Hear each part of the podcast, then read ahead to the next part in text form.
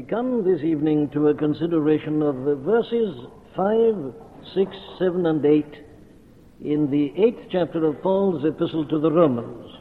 Verses 5 to 8 in the eighth chapter of the epistle to the Romans. For they that are after the flesh do mind the things of the flesh, but they that are after the Spirit the things of the Spirit. For to be carnally minded is death, but to be spiritually minded is life and peace. Because the carnal mind is enmity against God, for it is not subject to the law of God, neither indeed can be. So then, they that are in the flesh cannot please God. Now, here you will recall, who remember our original division of this um, great chapter, we come to a new section. The first four verses constituted a section in and of themselves, and now we have a new section which runs from this fifth verse uh, to the end of the thirteenth verse. Now, let me remind you that the object of the entire chapter, and therefore the object of every subsidiary section, is rarely to prove the contention of verse 1, namely, that there is therefore now no condemnation to them that are in Christ Jesus. That's the fundamental proposition. He's out to show the absolute certainty and finality of the full and complete salvation of all who are in Christ Jesus. All, in other words, who are in the realm of the Spirit. All in whom the Holy Spirit of God dwells. Now that's his great proposition. Of course, there's a negative side to that, and the negative is this that this salvation only applies to such people, not to anybody else at all. It is those who have been set free from the law of sin and death by the law of the Spirit of life in Christ Jesus. They are the only people to whom there is no condemnation, and to whom, therefore, this certainty of final and complete salvation uh, applies. And as we realize, he has been reminding us in verses 3 and 4 of the way in which we have been put into Christ Jesus and thereby set free uh, from the law and all its demands and all that it does to us as we are unregenerate and in the flesh. Now then, having done that, he can proceed. And uh, in this uh, section, he's got one great object, and it is to prove this that it is essential that we should be in Christ and in the realm of the Spirit before this can possibly happen to us. He's made the statement. He's made it in verses 1 and 2. Then, as I say, in 3 and 4, he shows us how we got into that position. But now he wants to establish the fact that it is only to such people that this full and final salvation is guaranteed and is absolutely certain. Very well, so we can put it like this that what he's doing now from verse 5 to verse 13 is to prove the contention of verse 4 in particular, and especially the last bit of verse 4. He has told us that the righteousness of the law might be fulfilled in us. That's the thing. That's how we are delivered from condemnation, by the righteousness of the law being fulfilled in us. Yes, but he says the righteousness of the law is only fulfilled in those who walk not after the flesh, but after the Spirit. Now then, he's going to show us why he said that. Why it is only those who walk after the Spirit and not after the flesh are the people in whom the righteousness of the law uh, can be fulfilled. Very well, that's the theme. Now then, let us uh, proceed to a general analysis of this subsection, 5 to 13. And I suggest you divide it like this verses 5 to 8 give us a picture of the contrast between the Christian and the non Christian, with the especial object of showing that the righteousness of the law cannot possibly be fulfilled in the non Christian, but only in the Christian. That's verses 5 to 8. Verses 9 to 11. There he applies all this to these Roman Christians in particular. He says, But you are not in the flesh, but in the Spirit, if so be that the Spirit of Christ, if the Spirit of God dwell in you. Now, if any man have not the Spirit of Christ, he is none of his. He is not a Christian at all. Well, he says, now, I'm applying all that. He says to you, as far as you are concerned, I know that you are in the Spirit and not in the flesh. So he applies it to them and then shows them what their present position is in the light of that and what their future glory is going to be because of that. And then in verses 12 and 13, he gives a practical exhortation to them in the light of all that, because that is true of them. Therefore, brethren, we are debtors. We, of whom all this is true, we are debtors, and not to the flesh, to live after the flesh. For if ye live after the flesh, ye shall die, but if through the Spirit you do mortify the deeds of the body, you shall live. Now, in other words, 12 and 13 are but a practical exhortation and appeal in the light and on the basis of what he has already been saying. Now then, there is our uh, general analysis of this uh, interesting uh, subsection in this great eighth chapter. Now, two things, therefore, come out very clearly here. The first is this that in verses 1 to 4, as I've been careful to stress all along, the apostle is describing and writing about all Christians, not merely some Christians, all Christians. There is no indication whatsoever of two classes of Christians. You are familiar with that teaching, who says that there are carnal Christians and spiritual Christians, and that here he's only talking about the spiritual Christians. This section we are going to consider now will confirm and prove to the hilt our contention that in verses 1 to 4, the apostle has been talking about all Christians, not some special Christians only, not Christians who've had some second experience, all Christians. There is no condemnation to them that are in Christ Jesus. That's true of every Christian. Now, this is quite basic because it determines, as we've seen, our view of sanctification. Now, this section will prove that to us uh, quite clearly and beyond any doubt whatsoever. The second thing that it brings out, of course, is this that a complete change in us is absolutely essential to salvation. If a man does not undergo a radical change, and if he doesn't enter into the realm of the Spirit, the righteousness of the law can never be fulfilled in him.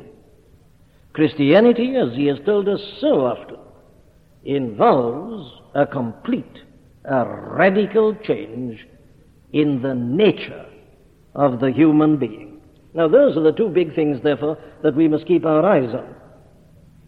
Now, these two things come out very clearly in this first subsection of this section.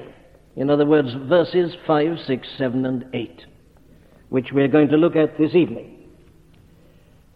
Here it is quite clear that the apostle is comparing and contrasting not two types of Christians, but the non Christian with the Christian.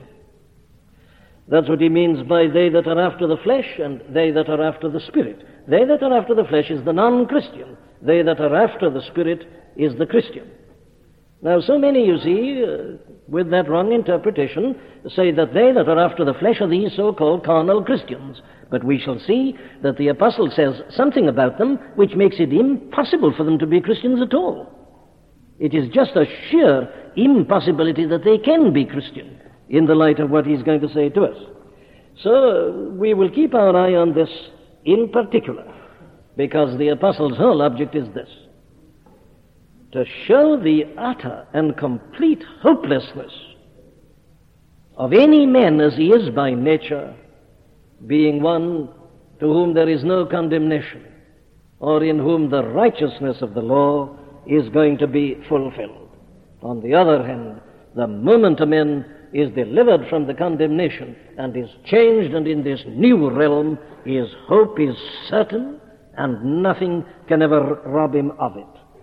Very well. That then, I say, is, is the thing uh, which we are now going to look at. And it seems to me that the best way to do it is this. Instead of taking it verse by verse and taking the contrast between the two, uh, verse by verse, it seemed to me to be better and probably more advantageous for us to take first what the apostle tells us about the non Christian. Take everything he says about the non Christian first.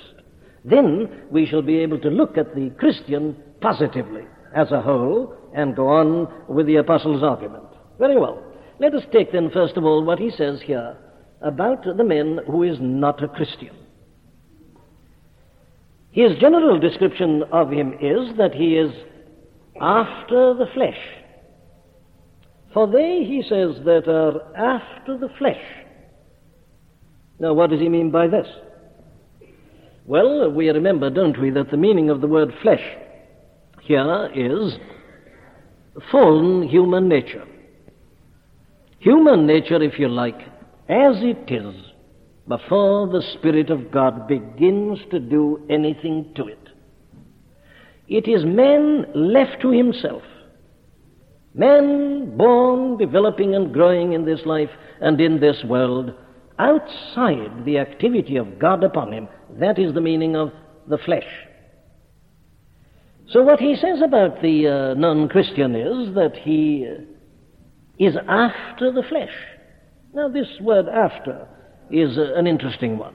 Some would uh, translate it according to the flesh. But the really best translation here is to say under the flesh. Under.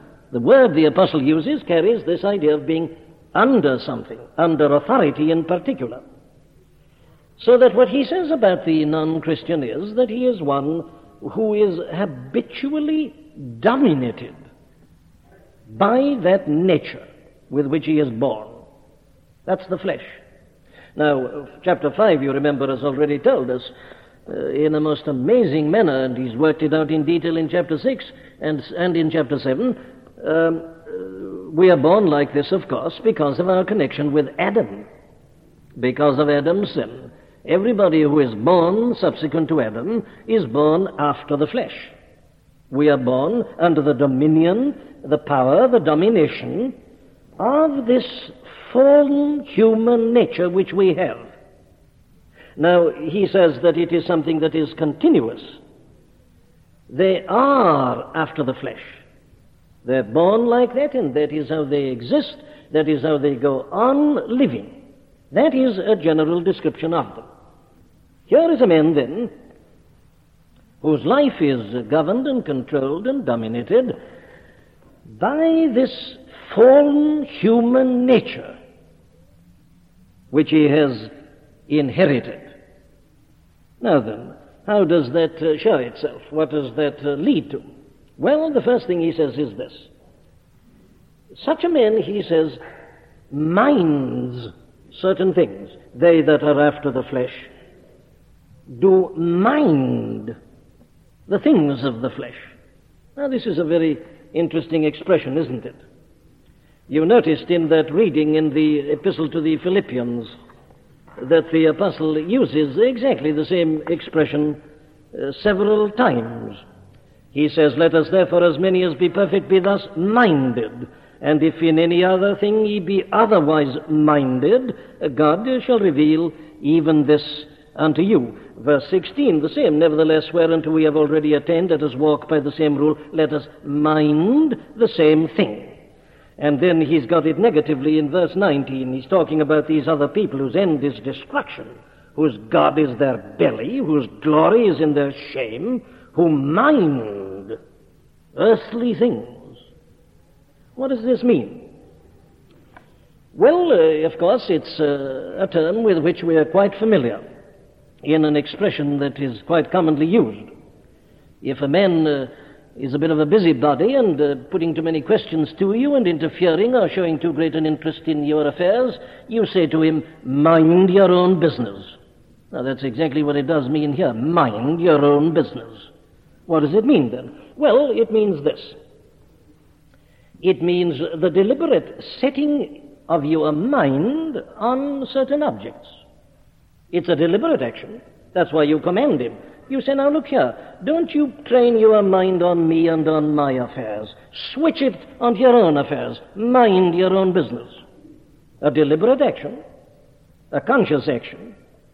It is something that is done then voluntarily and volitionally by uh, such persons. Now, but let's be clear about this that the term includes not only thought and understanding, it include, includes affections also, the emotions, the desires, and the objects of pursuit. In other words, it's a very big word. It's a, a comprehensive word. You see, they mind earthly things. Now, you see what a comprehensive term it is. It doesn't mean merely that they think about them. No, no, the, those are the things uh, which uh, they think of most of all. Those are the things of which they think habitually. That is the trend or the bent of their thinking. Those are the things that also please them most of all. Those are the things that give them greatest satisfaction. And therefore, those are the things after which they seek most of all. Now, the term includes all that, and we mustn't limit it merely to uh, intellectual interests or the intellectual aspect only. It's much wider than that. It takes in, in other words, the whole personality. Now, John, in his first epistle in chapter 2, in verses uh, 15 to 17, has got the same idea, only that he uses a different term. He says, Love not the world, nor the things that are in the world. He might equally well have said, Mind not the world, nor the things of the world. It's precisely the same notion. Well, now then, here is the first thing. Here is a man who, because he is dominated by this fallen human nature in which he is and which he has, is a man who deliberately uh, is interested in and concerned about a certain type of thing. And the type of thing is the things of the flesh. Now, once more, we've got to be careful that our uh, understanding of this is sufficiently uh, c- comprehensive. What are the things of the flesh? They that are of the flesh, after the flesh, mind the things of the flesh. And the danger here, of course, is once more to limit the term. And the danger is to limit it to sensual pleasures and to the sins that belong only to the body. Or, they say, the flesh. And they think immediately of physical sins, sins uh, which belong only to the realm of our animal and physical being. Well, they are included, but it's very important that we should realize that the term, again, is very much more comprehensive than that. Now, let me give you some notion as to what is the real content of this expression, the things of the flesh. And in order to do that, we turn to the Epistle to the Galatians, chapter 5, and begin to read in verse 19. Now, the works of the flesh are manifest, which are these adultery, fornication, uncleanness, lasciviousness, yes, but also idolatry, witchcraft, hatred, variance, emulations, wrath, strife, seditions, heresies, envyings, murders, drunkenness, revelings, and such like. So you see that the notion is indeed a very wide one. Or going back again to the first epistle of John, chapter 2, verses 15 to 17, love not the world and other things that are in the world. What are they? Well, he says, the lust of the flesh, and the lust of the eye, and the pride of life. You see, it's a big term, and it's, it's, it's a widely inclusive one. What then does he mean? If you like, we can put it in one phrase. It means worldly mindedness. That's the term which uh, John Bunyan was fond of, and it's the term that some people would use even here. Worldly mindedness. What does it include then? Well, it includes things like this. It includes everything which is opposed to the mind and the life of the Holy Spirit. Or, if you like another way of putting it, you can put it like this The things of the flesh mean everything in life without God. Everything in life from which God is excluded. It means, in other words, the life of this world only.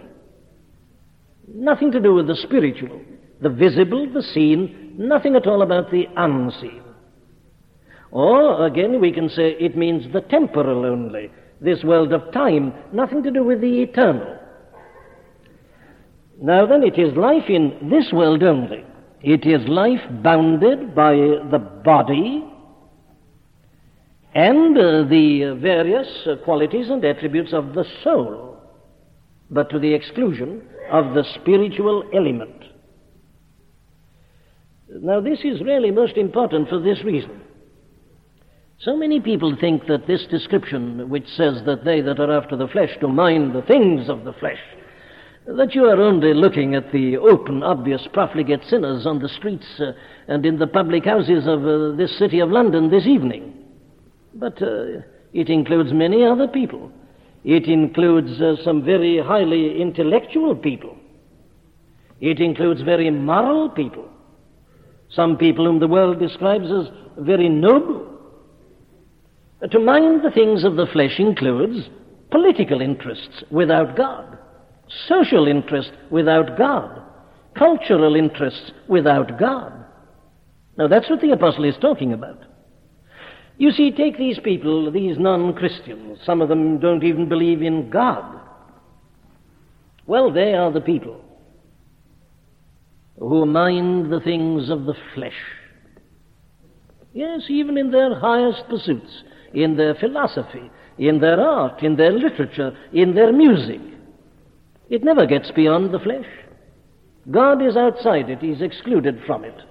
There's nothing spiritual about it at all. Oh, they can write very cleverly and in a very learned and interesting and entertaining manner about social conditions, uh, how to ameliorate the conditions, how to improve them. They can write a great deal uh, about uh, forming some sort of utopia in life. It's all very interesting. They can produce masterpieces of art and of literature and of music, but there's no soul there, there's no God there, there's no spirit there. Well, it's all of the flesh. It belongs to the things of the flesh. Those are the things they mind. How important it is to realize this. That's where that list in Galatians 5 is such an important one. You see, he doesn't stop at drunkenness and adultery and murder and things like that. No, no, he goes to the realm of the inner man. And there you find that it is all inclusive. So that what we, what he's really telling us about this man who's not a Christian is that uh, doesn't matter where he comes in this gamut of possible interest and behavior and conduct, he is still only dealing with the things of the flesh. Now, it is because the world doesn't understand this that it's not interested in this gospel. You see, these good moral people of today, who are admired so much, that's exactly where they come. They're as much after the flesh and mind the things of the flesh as much as the man who spends his time drinking or giving rein to his passions and his lusts. It's purely a difference of degree. There is no essential difference at all. This good, cultured, moral man, well spoken, etc., is as devoid of the Spirit as that most obvious and profligate sinner. He's outside the life of God quite as much as the other. He hates to be told this, of course. That is why he is the typical Pharisee, and uh, that is why the Pharisees crucified the Lord Jesus Christ. Because he convicts them of being after the flesh and minding only the things of the flesh. What a terrible state this is, and how alarming it is to realize that people can be in that without ever imagining it. They draw these distinctions and divisions, you see.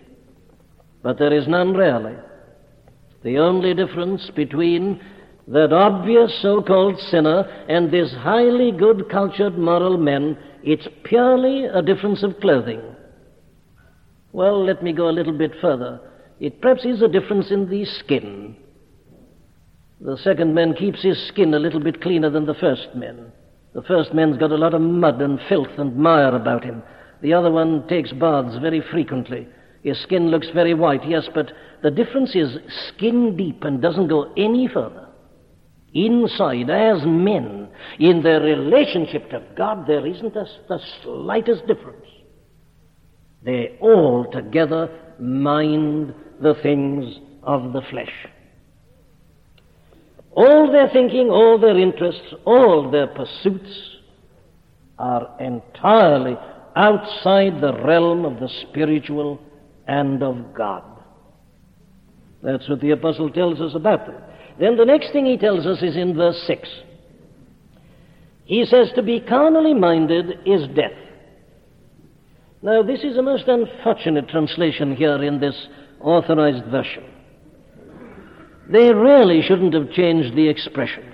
What it means is this the mind of the flesh is death.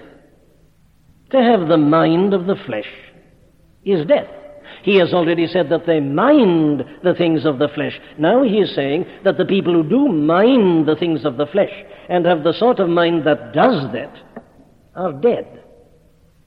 To have the mind of the flesh is death. Here, you see, he is describing the quality or the state of mind that such people have who only mind the things of the flesh. Having this sort of mind, they turn it in the direction we've already been looking at. Now, that, says the apostle, means that, the, that it is nothing but sheer death.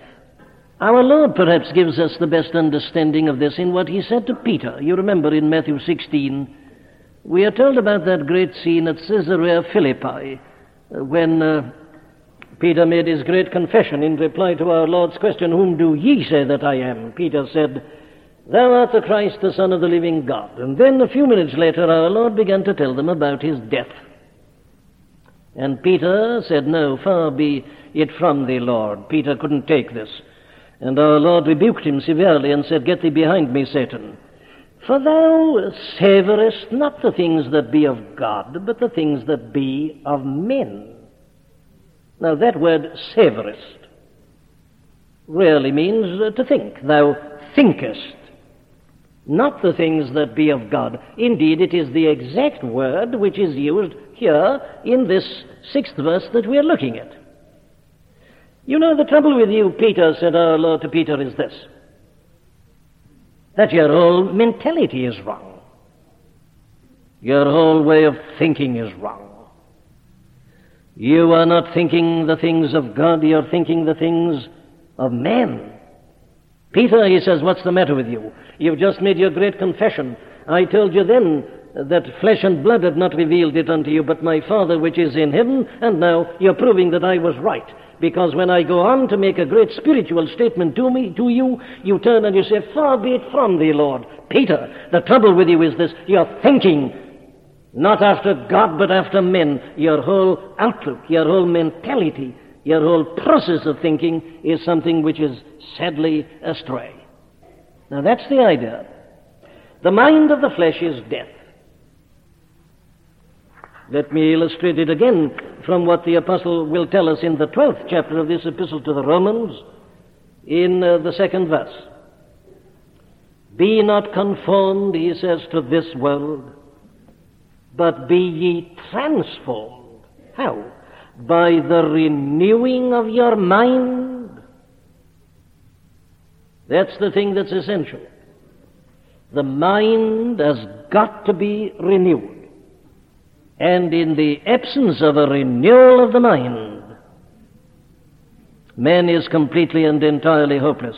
You'll find the same thing in Ephesians 4, verses 17 and following. And you will find the same thing also in the first epistle to the Corinthians in verse 14. I suppose there is no chapter in the Bible that I personally quote quite so often as this. I think it is the chapter, perhaps of all chapters in the Bible, that the modern man needs to concentrate on. Listen to verse 14. The natural man receiveth not the things of the Spirit of God. Why not? Because they are foolishness to him. Neither can he know them. Why? Well, because they are spiritually discerned. He that is spiritual judgeth all things, yet he himself is judged of no man. And you remember the great contrast the apostle draws in that particular chapter. Now then, what it means is this. This mind of the flesh is death. What does he mean by that? Well, he means this. It is a state of spiritual death.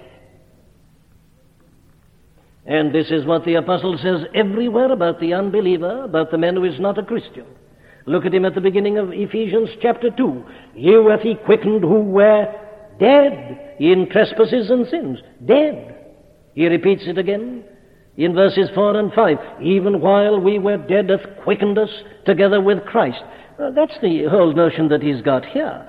This man who is under the flesh and governed and controlled by his fallen human nature, he not only minds these uh, things of the flesh, these worldly things out of which God is shut, he does it, he says, because he's dead, because he's spiritually dead. He's alive, he exists, yes, but uh, he's spiritually a dead man.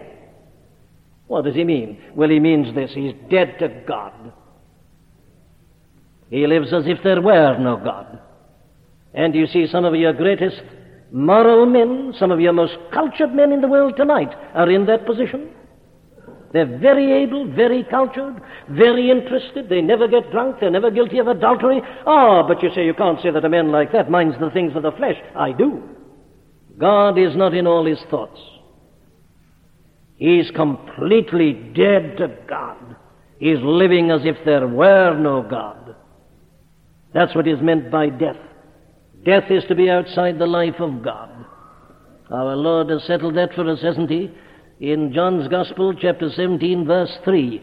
And this is life eternal, that they might know Thee, the only true God, and Jesus Christ, whom Thou hast sent. And the man who hasn't got eternal life doesn't know God. He's outside the life of God. That means that he is dead. The spiritual realm doesn't exist for him. He scoffs at it. Spiritual realities mean nothing whatsoever to him. He's dead to them all. Ask him to read the New Testament, he says it's nonsense. Talk to him about spiritual things, and he doesn't know what you're talking about. I think I've told the story from this pulpit before on a Sunday. I don't remember doing so on Friday night. Forgive me if I have. It's to me one of the most perfect illustrations of this point. It's a story about two great men. One was called William Wilberforce, and the other was called William Pitt the Younger. They'd been to school together. They were both brilliant men. They were both politicians. And they were very great friends. But William Wilberforce was converted and became a Christian. While William Pitt, like so many others, was a sort of formal Christian, he was not a Christian in any real sense of the term, certainly not as William Wilberforce was. And William Wilberforce was very concerned about his friend.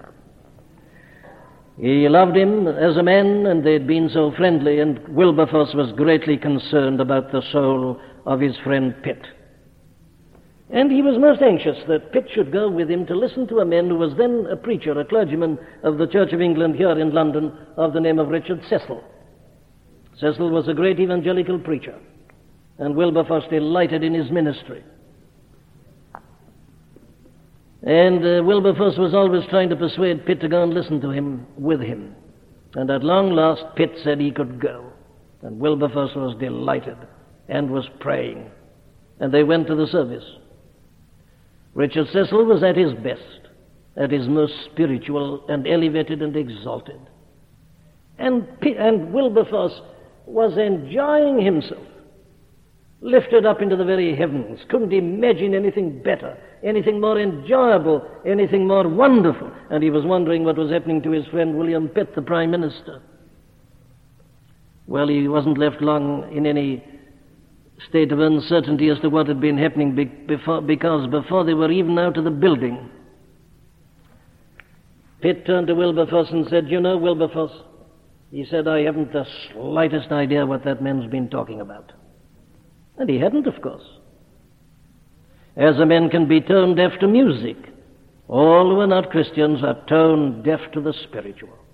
The thing that was ravishing the mind and the heart of Wilberforce had conveyed absolutely nothing to Pitt. He was bored, he couldn't follow it, he couldn't understand it, didn't know what it was about. But a man of great brilliance, a man of great culture, a man of great intellectual ability. Yes, but you see, he can't help it.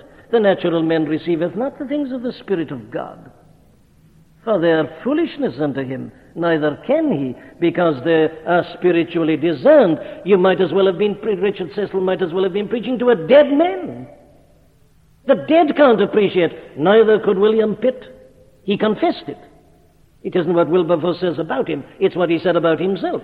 And there are such people. They come into a place of worship, they listen to things that ravish the hearts of believers. They see nothing in it at all. It's utterly boring. And there are many people like that in the churches and always have been. So they want whist drives and dances and entertainments and socials and want to meet one another. They want the church to be doing this and that, you see. Why? Well, because they're not alive to these things. They're dead. Dead to God, dead to the Lord Jesus Christ, dead to the realm of the spiritual and all spiritual realities, dead to their own soul and spirit, and their everlasting and eternal interests, never thinking about them at all. That's their trouble. That's what the apostle here says about them. This mind of the flesh shuts them out of the life of God and all the interests that emanate from the life of God. So the trouble with the unbeliever, the non-Christian is that he's in a living death. He's merely existing. He's shut out from the life of God. And if he dies like that, he will go on to all eternity, shut out from the life of God. And there's nothing more terrible than that. But that is the meaning of spiritual death. And then he goes on to say another thing about these people. And this is verse 7. He says, Because the carnal mind is enmity against God. Well, now, here again, it's unfortunate that we've got this translation, the carnal mind, because it still, in the original, is the mind of the flesh. Because the mind of the flesh is enmity against God. And uh, that is why, do you see, the mind of the flesh is death. If a man is at enmity against God, he's obviously outside the life of God and that means that he is dead. Here he's giving us the explanation of the statement that the mind of the flesh is death. It is death because it is enmity against God. Now, here you see we have one of our striking proofs that the apostle here is not comparing and contrasting two types of Christians, but is comparing and contrasting the non-Christian and the Christian. You cannot say of any man who is a Christian that he is at enmity against God. It's impossible. A man cannot be at enmity against God and a Christian at the same time. Why is he a Christian at all? Well, because he wants to be right with God. Why does he believe on the Lord Jesus Christ? Because he believes the Lord Jesus Christ puts him right with God. Why did he ever want that? Well, because he sees the consequences of being an enemy of God. So here is a man who is at enmity against God. So forget all about your so-called carnal Christian. This is not carnal Christian. There is no such thing. This is the non-Christian. This is a man who's not a Christian at all. This is the man he's been describing all along. He is contrasting the non-Christian with any or every Christian. Now, the carnal mind, this non-Christian then, is one who is at enmity against God. The apostle says this in many other places. In Colossians 1:21 you will read, You, he says, that were sometime, once upon a time, alienated and enemies in your mind by wicked works. Exactly the same thing. They were that. They're no longer that. Why are they no longer that? Well, because they're Christians. In other words, the contrast is between the non Christian and the Christian. But let me emphasize once more that this is true of every person who is not a Christian. Ah, but you say, wait a minute now. I know certain people who say, well, I wouldn't like to say that I'm a Christian, but I believe in God. What about them? Well, the simple truth about them is this that they are at enmity against God. But they're, but they're interested in God. They believe in God. They read books about God and they talk about God and they argue about God. No, they don't. Well, how can you say that so dogmatically, says someone? I say it for this reason. They think they're interested in God, but their interest is not in God. It's in some figment of their own imagination. It is in some product produced by their own philosophy and their own thoughts. But why do you say even that, says someone? Well, I think I can prove it to you. And the way you can prove it to any such person you may happen to know is quite simple. You do it like this. You say, Do you believe in God? Of course I believe in God. I've always believed in God. Very well, then. You now confront them with the God of the Bible. You confront them with a God who is not only love, but also justice and righteousness. Confront them with a God who not only shows mercy and compassion, but who shows wrath. And they'll snarl their teeth at you. They say they don't believe in such a God. Of course they don't. They never did believe in God. What they believe in is, you see, a God whom they've constructed for themselves. They've made a God of their own. They've got no authority whatsoever except that they think so. They say, now the God, a God I believe in, the God I think that is God, is a God who is entirely a God of love. Wrath, of course, impossible. But where is their authority for that? They've got none at all. It is simply that they and people like them say that and agree in saying that.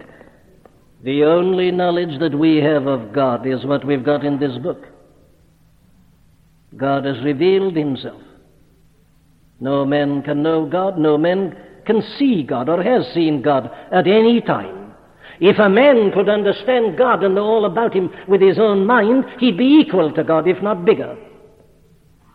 By definition, God is absolute and infinite and eternal in all his attributes and qualities. We cannot arrive at him. He must reveal himself. He has done so.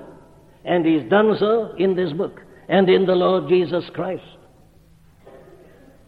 And the Lord Jesus Christ taught us about the wrath of God, and about the judgment of God, and about hell. Yes, but the moment these people who say they believe in God hear that, they're furious. They deny it. They remonstrate against it. They hate it. Of course, they hate God, as Paul tells us. This mind of the flesh is enmity against God. It wants a God after its own image, and because it can't get it, it hates the God of the Bible, the God and Father of our Lord Jesus Christ, the God preached by this Apostle Paul and all the other apostles. And you'll find a great deal of that today.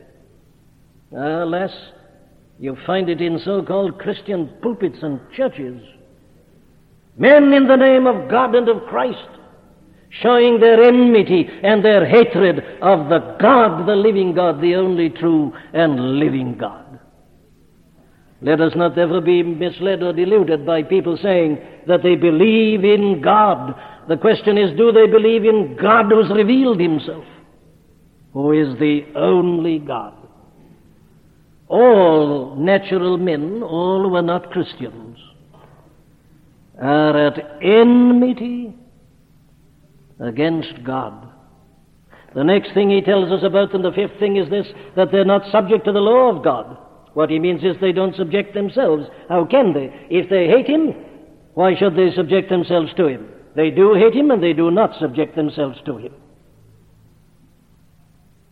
Instead, as he says, of submitting themselves as a soldier does to his commanding officer or to his general, which is the meaning of the term subject, instead of that, they rebel.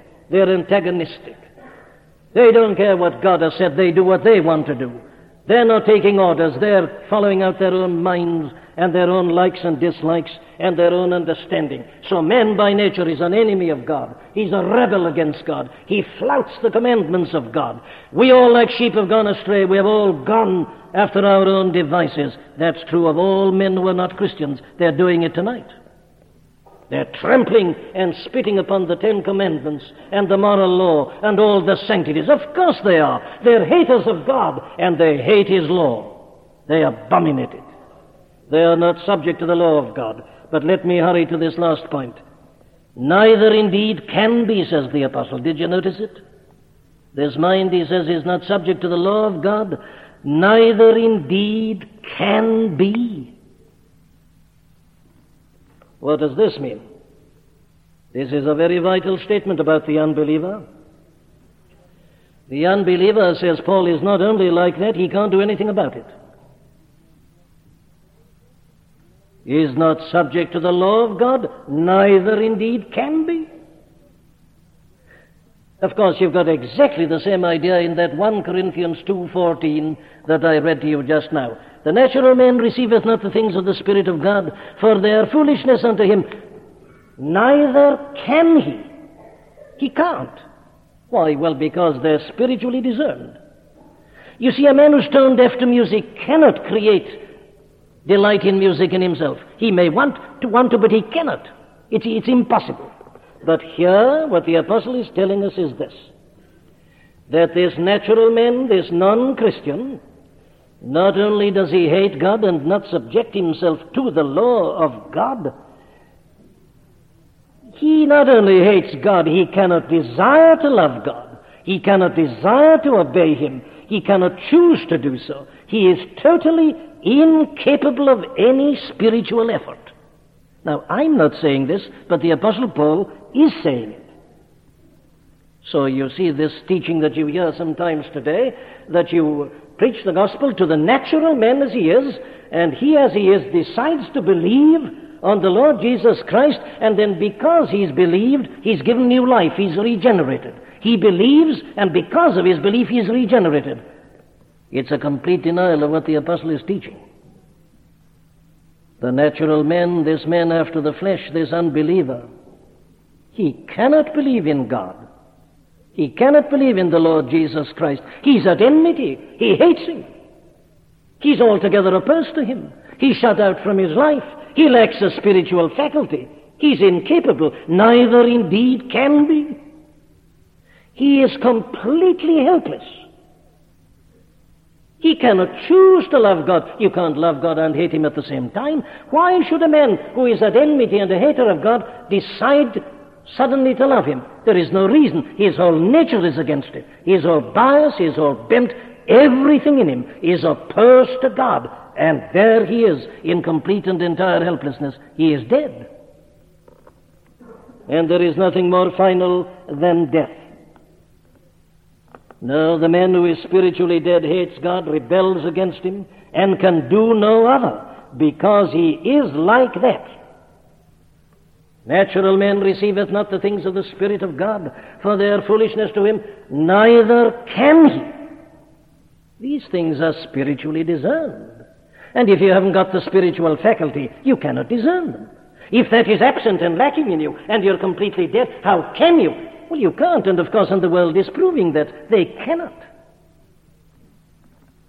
And what is the result of all this? It's in the eighth verse.